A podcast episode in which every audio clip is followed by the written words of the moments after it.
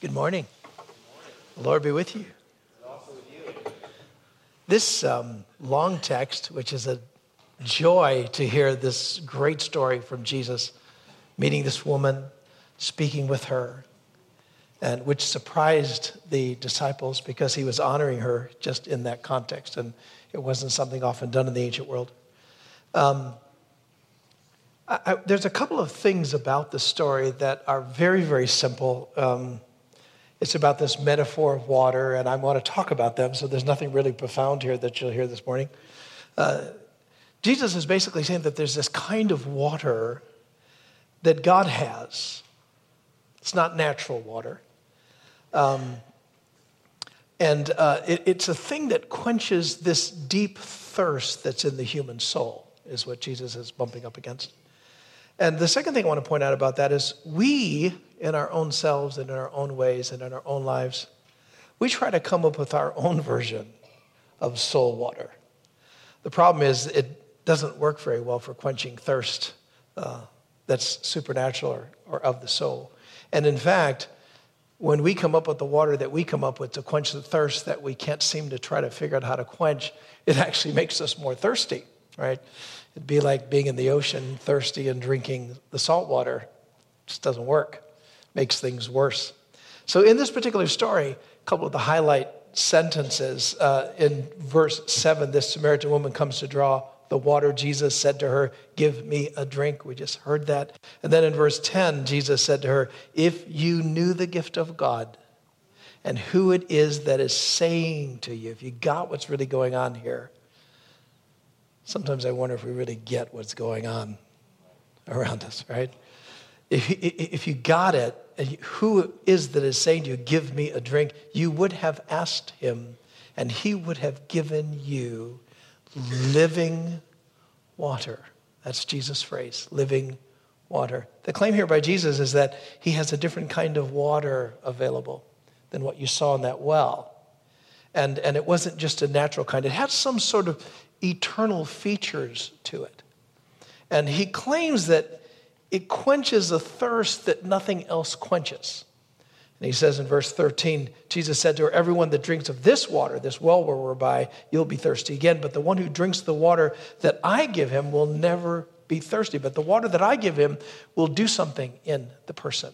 It will give him a spring of water that gushes up.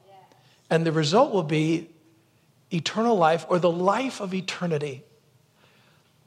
One of the things that I think sometimes has been misunderstood in our circles when we talk about our connection with Christ and eternal life, sometimes people have said that when you open your life to God, that it, it, it creates a pathway you can go to heaven or have eternal life. But in in really in the in the very center of Christian thought, eternal life doesn't begin when you die and go to heaven. Eternal life starts now eternal life is a kind of life, it's a kind of quality of life. And so Jesus is saying is, I, have got this water that will change the quality of the way that you live. It, it'll do something in you that'll make life different. Crudely stated, Jesus is saying that he has some kind of magic holy water from a different dimension. right?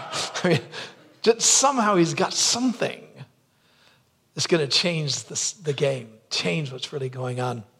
And then in verse 15, the woman says, Give me this water, sir, so that I may never be thirsty and, and not have to keep coming here and drawing water, right? So she goes immediately to the well and thinking he's going to save her time because this particular woman apparently was into wanting things her way. And so Jesus gently busts her. And he said, Hey, why don't you go call your husband? Come back here, we'll get you going. And the woman answered, oh, I have no husband. And Jesus said to her, You're right in saying that. I have no husband because you've had five husbands. This is a needy woman, thirsty woman. And she keeps thinking, if I get another one, my thirst will be quenched. She's longing for something that natural water can't assuage. She's longing, she's got an itch she doesn't know how to scratch. And he says, Not only have you had five husbands, but the guy you're living with right now, you've even given up on marriage. He's just in the deal. He's not even your husband. What you've said is true that you don't have a husband. See, here Jesus is saying is, listen, gal, you, you, you've come up with your own version of soul water with all these men in your life. But, but the plan doesn't work well for quenching thirst. Some of the stuff that you've done that you think you're being driven to think, I need something else. I, I feel unfulfilled. I, I'm thirsty for more of life. I, I, need, I need peace in my soul. And you're running at things that in reality don't quench that because you have a soul thirst. And it not only doesn't quench it, it actually leaves you more thirsty when you're done. The woman said to him right after that in verse 19, I see that you're a prophet. She kind of changes the subject, wants to talk religion. but this idea that there is a water that is not available on this planet that's important for us is brought up through the scriptures that there's a kind of water that we need that's not here. We see it in Psalm 63, and the psalmist is crying out, Oh God, you are my God. I shall seek you earnestly. My soul thirsts for you. My flesh yearns for you because I'm in this place. It's a dry and weary land, and there is no water here. The psalmist was acknowledging that in some way, what we need here isn't here.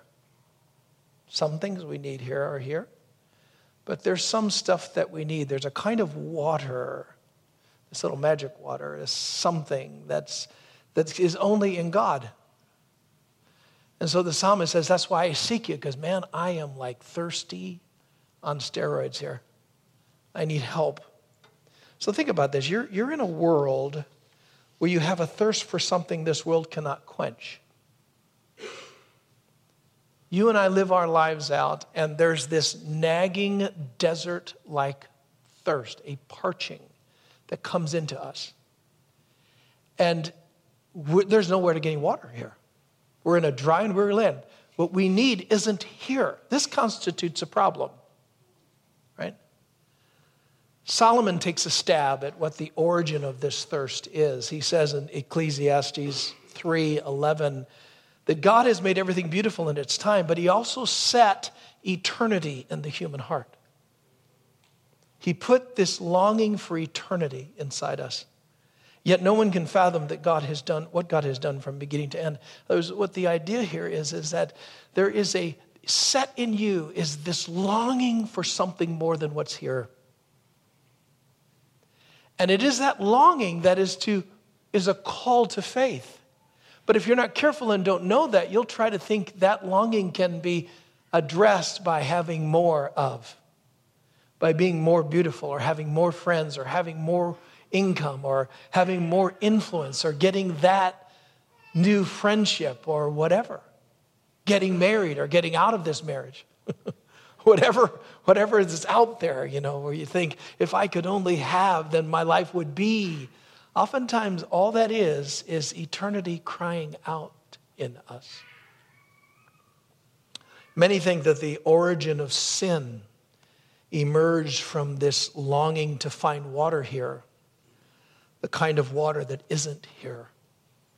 And that this kind of drive, you know, that sinning then really in this, uh, in this way of thinking is, is a way to try to quench eternal longings with temporal things. Sinning then is trying to quench eternal longings with temporal things. Doesn't work. This is hinted at in the original passage, which speaks of the dawning of sin. Whether this passage is literal or not, it's not the point, but it's interesting in its implication. It says in Genesis 3 in verse 2, the woman says to the serpent in this temptation, you, uh, the woman says to the serpent, God has let us be able to eat from all the trees in the garden, but God did say you must not eat from that tree that's in the middle of the garden. The tempter was trying to get him to eat, get her to eat it. And, but but he, God had said, don't eat it and don't touch it or you will die. And then the serpent says directly against what the command was from God, You will not certainly die, the serpent said to the woman. For God knows that when you eat it, uh, eat from it, your eyes will be opened and you will be like God, knowing good and evil. In other words, by doing this, you'll have things that you don't currently have. And then it says, when the woman saw that the fruit of the tree was good for food and was pleasing to the eye and desirable for gaining wisdom, something that apparently she didn't feel she had. She took some and ate it, and she gave it some to her husband who was with her, and he ate it. See, in this story, the participants disobey God to meet needs that they didn't know how to get met.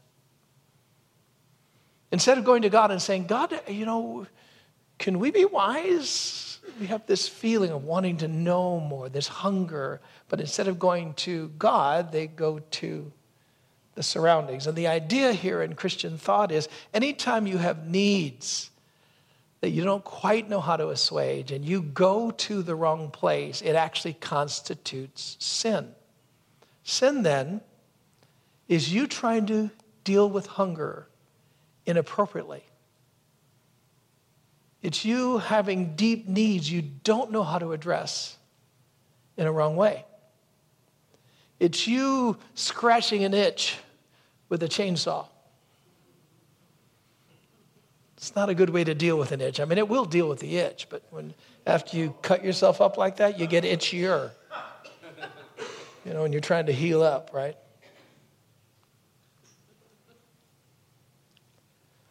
There was something that was beyond them that they were trying to grasp at. And this is, this is why Christian thinkers have said this is one of the reasons why God is so merciful to us as sinners. Because he knows that that, that we run at temporal things to try to deal with eternal longings. And even though it doesn't work, he understands it. And, and, and, and he's merciful to us because he knows that's the way we are. In Psalm 103, it says in verse 13, As a father has compassion on his children, so the Lord has compassion on those who fear him. Why?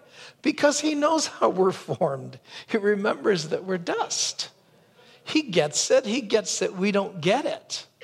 He gets that we live in a land where there is no water. And as we get deeply thirsty, we oftentimes grab things inappropriately and love things inappropriately in order to try to deal with it. We're trying to get water we cannot get. We see this kind of idea on parade with Jesus and his disciples in a story about how they were breaking the Sabbath day. This is a no no. You don't break the Sabbath day. I mean, Sabbath day is like mega, it's one of the top 10. It's Decalogue stuff, right? The Ten Commandments. You don't break the Sabbath. Yet the scripture tells us that one Sabbath day in Matthew 2, Jesus was going along through the grain fields. He wasn't picking them. He knows you don't do that. But I would walk along and every again, pick a head. You know, they're eating like popcorn. just dumb. But the Pharisees, right, they're watching. And they said, Look, why are they doing what's not lawful on the Sabbath? Notice Jesus wasn't.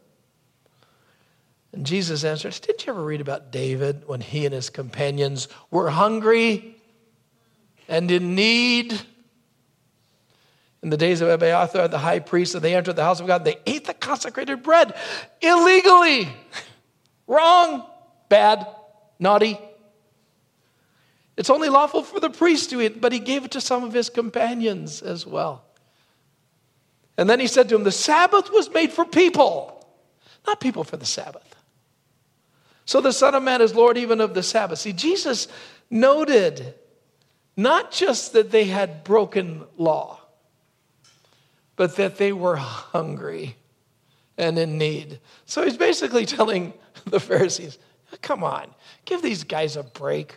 They're fishermen and they were hungry. They're walking through the fields and it's right there. They're going, they just want, they just, they just did it. He noted not just the legality of it, he didn't, he didn't just notice that they broke the rules. He noticed that they were hungry. He noticed that they were in need. This is at the heart of God's love for you. He's never mad at you for being stupid. He just isn't. He knows you're being stupid because you're trying to scratch an itch you don't know how can be scratched righteously. That's why we can run to him in our sin. He's not mad at you. He's just basically saying, you know, your answer ain't working. There's a better way. So let me teach you that better way. But don't think you're guilted and shamed by me. I get it. You're dust. There's a graciousness about God. He has commands certainly that are in play that he wants us to obey, but they're not things that we obey so that we just obey them random. There are things that we obey because we're better humans when we obey them. God sees people before what people do. His laws were made for you, not you for his laws. This is seen in another familiar story the woman that's caught in adultery. I mean, you're busted, man, when you're caught in adultery, right? and it says Jesus went up to the Mount of Olives, John 8. At the dawn, he appeared in the temple courts where the people gathered around him, and he sat down to teach them. And the teachers of the law and the Pharisees brought this woman caught in adultery. They made her stand before the group, made her stand before the group. Let's just point this out. One of the most loving things that you can do for people is when it's appropriate, cover them as much as possible. Joseph, when his fiancee said, I'm pregnant, Joseph. Of course, he's going, Who, Mary? And Mary goes, God. you know, it, it sounds okay now, but it probably didn't sell well then. Well then. Like, really, Mary? You nut job? And yet the scripture says Joseph, being a righteous man, sought to put her away privately. Something really beautiful about covering. But in this case, they just throw her in front of the whole group. Where's the man, by the way, that was in the adulterous moment? See, religion doesn't pick on men.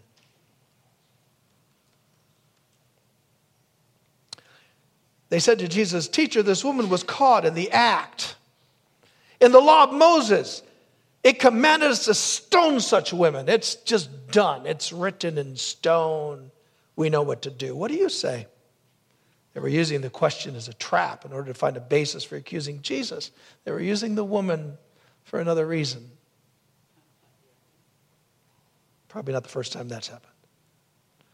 But Jesus bent down and he started to write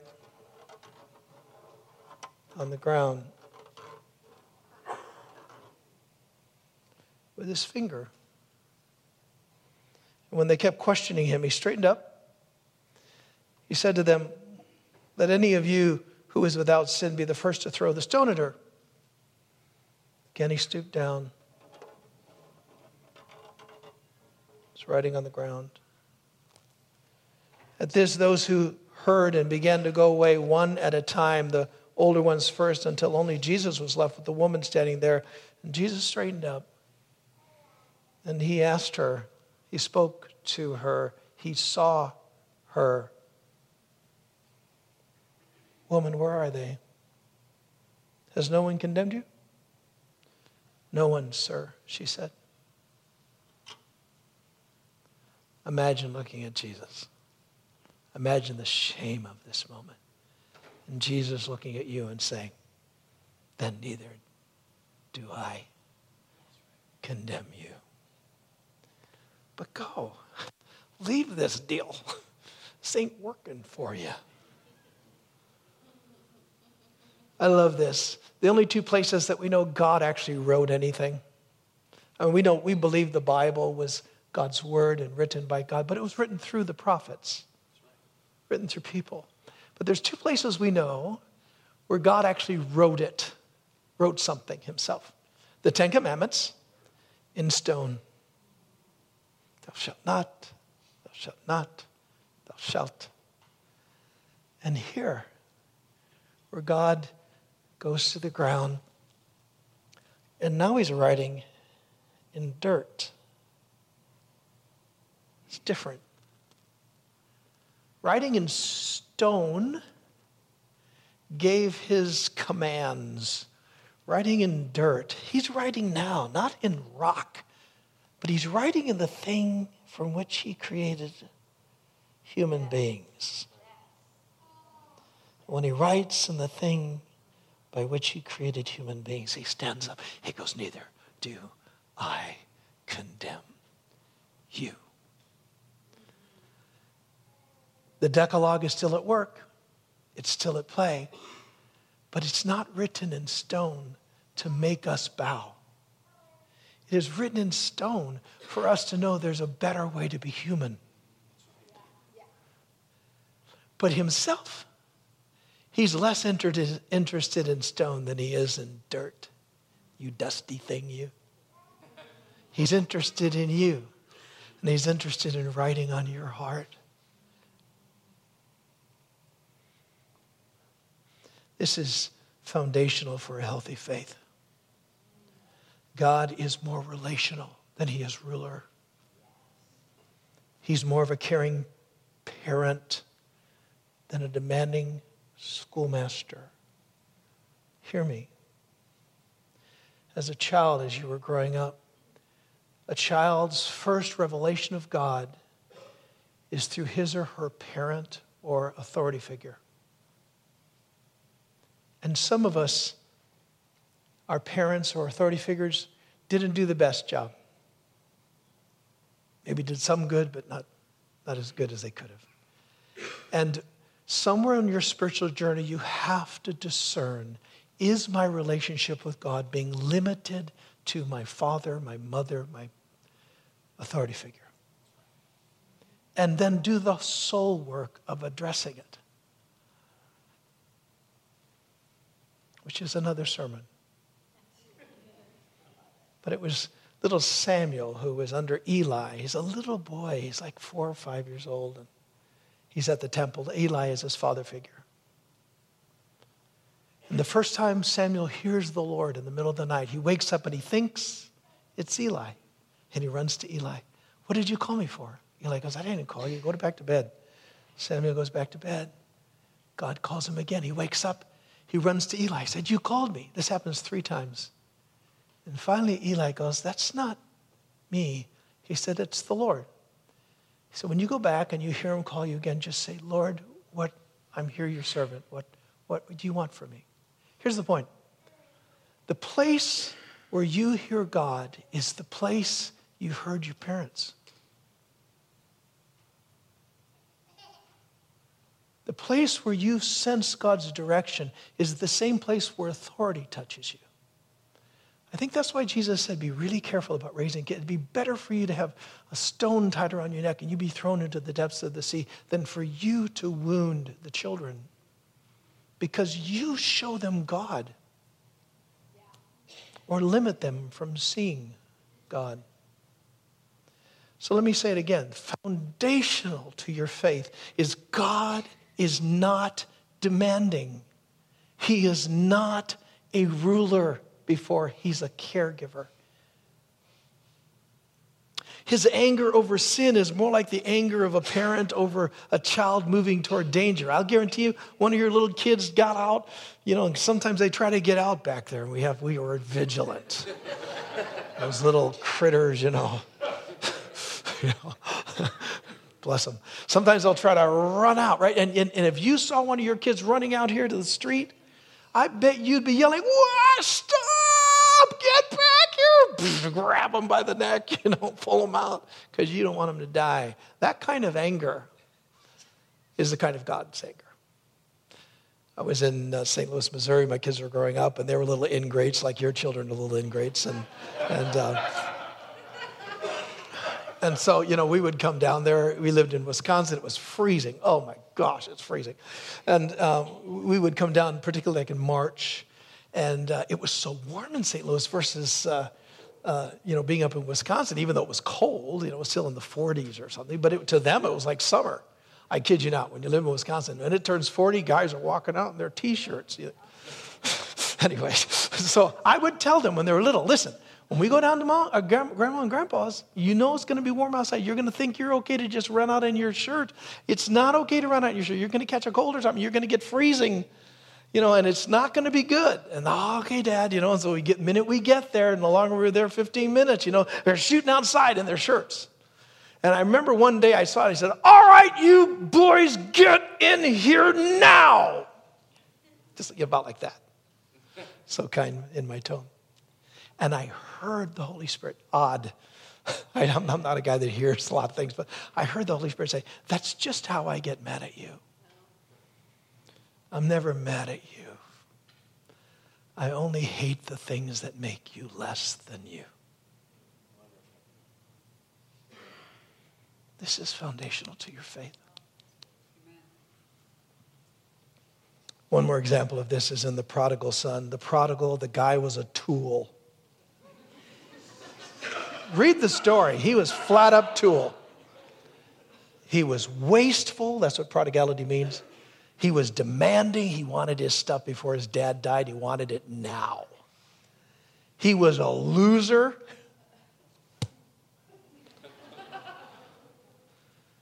And when he finally realizes that, he starts heading toward his father's house. And the story, we pick it up in Luke 15, it says, when he came to his senses. Actually, that's what Lent is supposed to be about coming to our senses.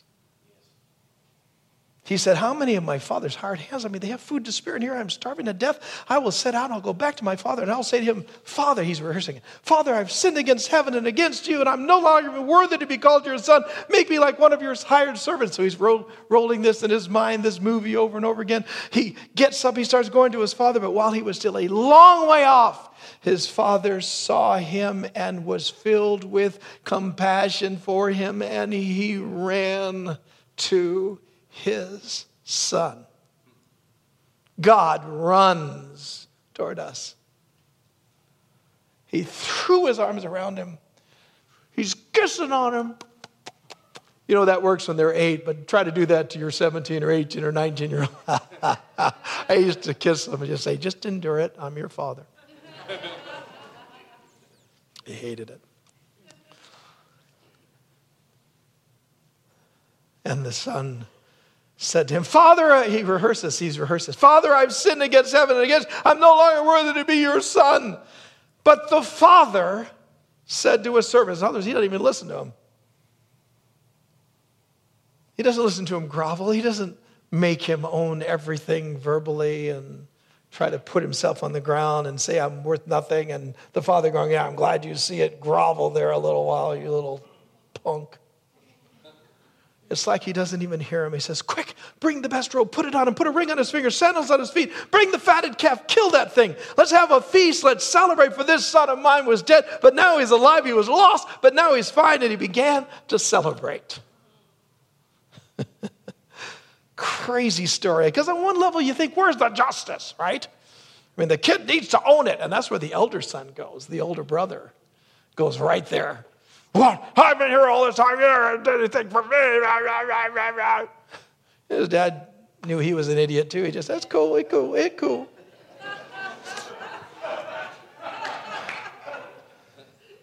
when we discover that God, if he errs, he errs on the side of love and mercy, period, it changes the game. It changes what repentance is about. It causes us to want to realize that it isn't about us trying to make up for our stuff, but us coming to a God who makes up for everything that we have and are. Lent is about owning our sin. I've sinned before God. And we ponder on the fact that we have not loved God with our whole hearts. We have not loved our neighbors as ourselves. But, but our owning of the sin is not to drive us into the ground with guilt or into the ground with shame. We have to keep in mind that sin for us is simply our attempt to address our hunger, to address our thirst. It's, and they're legitimate hungers, it's legitimate soul thirst. But, but we, we have to realize that we're thirsting for something this world cannot give us. That there's a kind of water, and then we have to stop trying to quench the thirst within inappropriate ways. This is why Jeremiah says, and he captures it, Jeremiah 2, he says, My people have committed two sins. One, they've forsaken me. They forgot that I'm the spring of living water. Jesus said, I would give you living water. And two, because they've forsaken me, they dig their own cisterns. Cisterns are things that gather water. He said, But they're broken cisterns. They don't hold water. It doesn't work. See, we build cisterns, pale answers that we try to uh, apply to true problems. And we have legitimate problems, but we don't know how to fulfill them righteously. I'll never forget, this is this has only happened to me a couple of times, and, and I, you know, I'm not one that God speaks to a lot, you know. I don't know if it's my ears or just hopefully I'm doing okay. you know, when I raised my kids, there was one of them I had to speak to a lot. That was not to their praise. Right? Most of the time, when God doesn't say something to you, it's because you're doing okay. So don't keep wanting God to speak to you. Maybe it's just a good that He doesn't, right? So I'm walking down the hallway at the church I was pastoring. I walked by this gal. I happened to glance at her. I saw a sadness in her eyes, and I felt the Holy Spirit say to me, She's in adultery. Okay, how do I bring that up? so I, I prayed into it, came, and I happened to meet her about a week later in the hallway. We had a Christian school, so a lot of activity, but we were in the hallway by ourselves. And I said to her, I said, Hey, so I've been praying about you. I said, How are you doing? She said, Oh, I don't know. I, am okay. I said, You know what sin is? I went right for it, man. You know what sin is? Sin is us trying to, to answer a need in us with our answer. It really isn't our problem.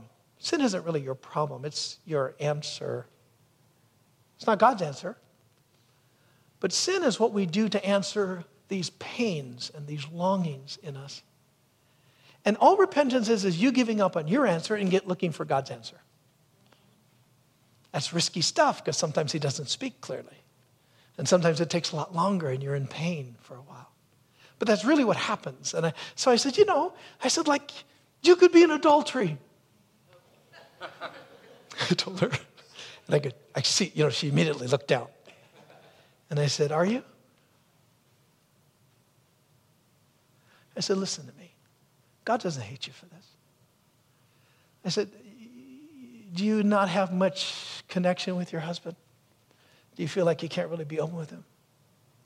So, have you gotten into this relationship and affair because of your deep need for intimacy? She couldn't talk. She was crying.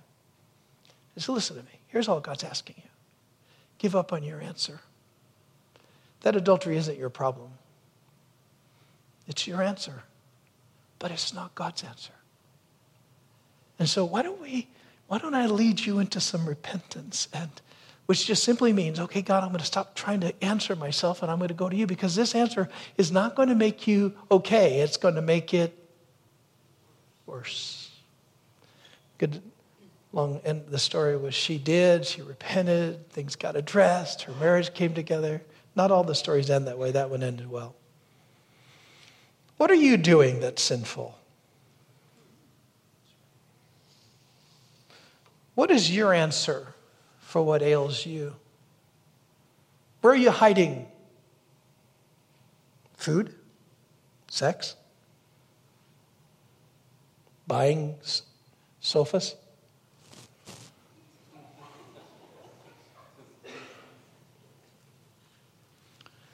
Simply own it. Be open to the Holy Spirit showing you where you're missing the mark, but without condemnation. And then ask, God, why am I doing this? What itch am I trying to scratch here? God sees your need. He does not condemn you for having it, nor for you trying to meet it in wrong ways. But He is calling you to His water. Water that will really quench because sin doesn't work. So let me read it to you again. This this simple thing Jesus told the woman in John 4:10. If you knew the gift of God and who it is that's saying to you, "Give me a drink," you would have asked him. And he would have given you living water. Thanks for listening to this message from Sanctuary Church. If you're in the Tulsa area, we invite you to attend one of our weekend services on Sundays at 8:30 a.m., 10 a.m., or 11:30 a.m. If you would like more information about who we are and what we're about, or to partner financially with what God is doing through Sanctuary, you can go to our website at sanctuarytulsa.com. You can also download our mobile app from the App Store and Google Play. We hope you'll join us next week. Grace and peace.